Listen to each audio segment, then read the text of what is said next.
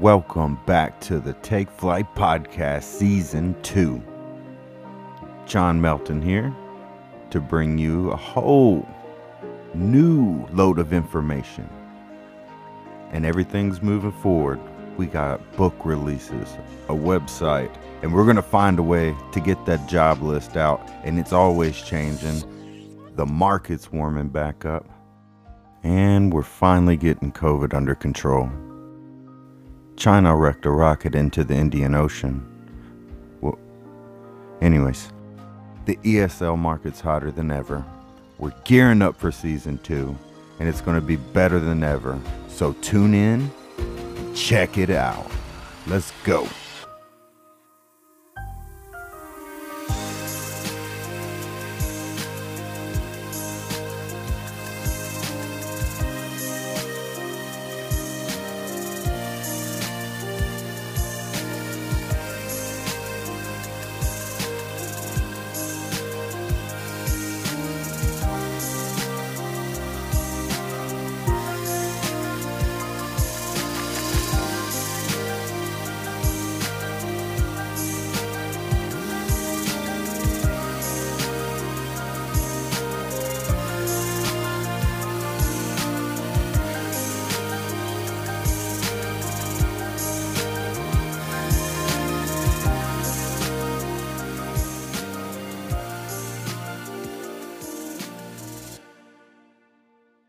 Culture. Culture is something that binds people together. It's food, entertainment, attire, and traditions that make up a group of people. The time I spent in Asia, regardless of the country or region, was always highlighted by local street food vendors and conversations with people in the community. These experiences only created a stronger desire to explore the world within me. China, for quite some time, has had the largest demand for international English teachers with their 1 billion plus population. However, it isn't the only place one could find themselves enjoying the teaching life abroad. Consider Taiwan, for example.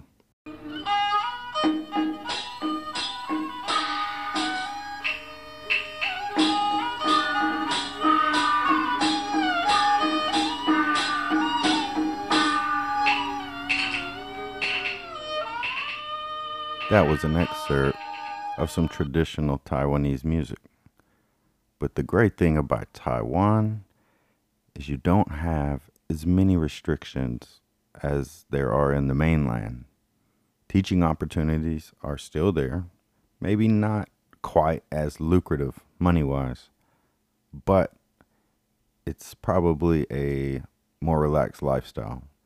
Now, Taiwanese teaching is a great place to go to train also when you're first starting out as an ESL teacher, EFL teacher, because their system, uh, it just happens to put out great teachers. They just have a great system for it. And it's good to go learn there, whether it's your first time or, uh, you know, you've already been a few times. The food's amazing. And what makes um, Taiwan so great is they, they still retain the old traditional culture while embracing new technology and changes in the world. Uh, they're not so opposed to certain Western ideas and stuff. So that's why I say Taiwan's a great idea. It's definitely on my bucket list. And mostly, uh, there's a lot of Mandarin speakers there, so I can put my Mandarin to use there as well, and you can put yours. And there's some English speakers, and then there's Taiwanese dialect. So keep that in mind. And uh, look out for jobs in Taiwan. Don't underestimate them. Don't pass by them just because the pay isn't the top notch.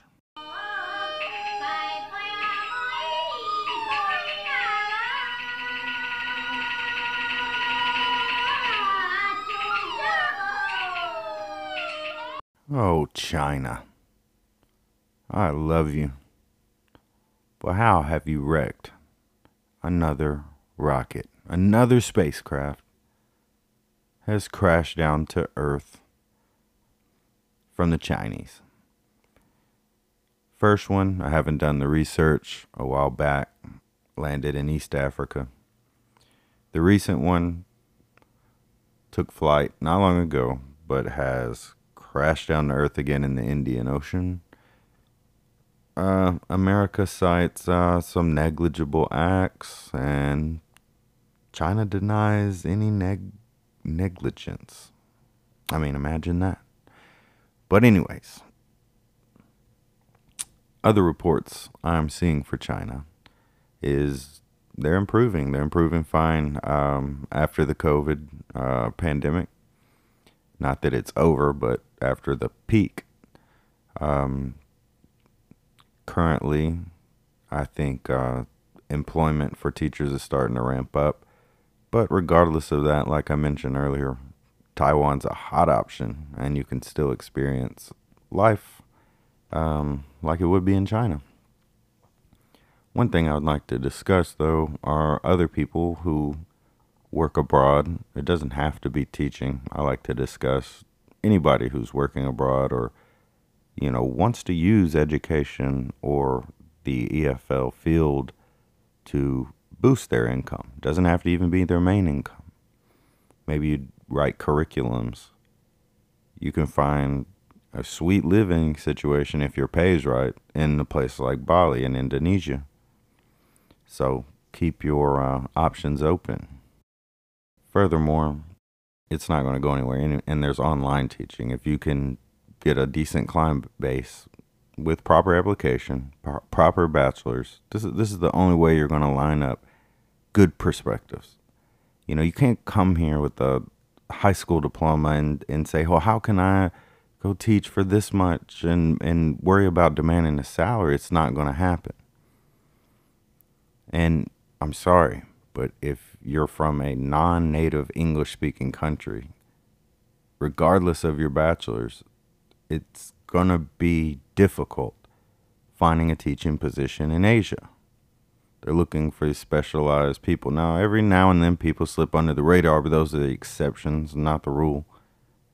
Um, now, if you get really good in a STEM major, science and technology, engineering, math, probably not math, uh, there are positions open in Asia. You could find a spot, but it's going to be competitive, so your credentials need to be on point. I know this time of year, I always get wanderlust like severely, um, and it's hitting me hard. So I've been looking at a lot of things in Taiwan and Bali lately. Um, I don't know, just getting that itch to travel again. And in a year's time, I could be buying, buying tickets to do that very thing. And of course, I'm going to keep everybody updated. I'm going to let you know, and I'm going to learn even more than I already know. You should be always learning. I don't know it all, and I'm going to continue to update you. Stick around. I got some more important things to talk to you about. Uh, yeah, so currently there are a lot of things in the works for Take Flight Teaching. Um, we're developing a website, um, and within that website, we're going to be updating with blogs and teaching info, um, any articles, researches that we can provide, obviously, links for the podcast. And um, we're going to work on getting the Take Flight Teaching Manual out. I want to work on um, getting the cover properly designed how I would like up to my specifications and uh, getting the right title out there and releasing that to everyone.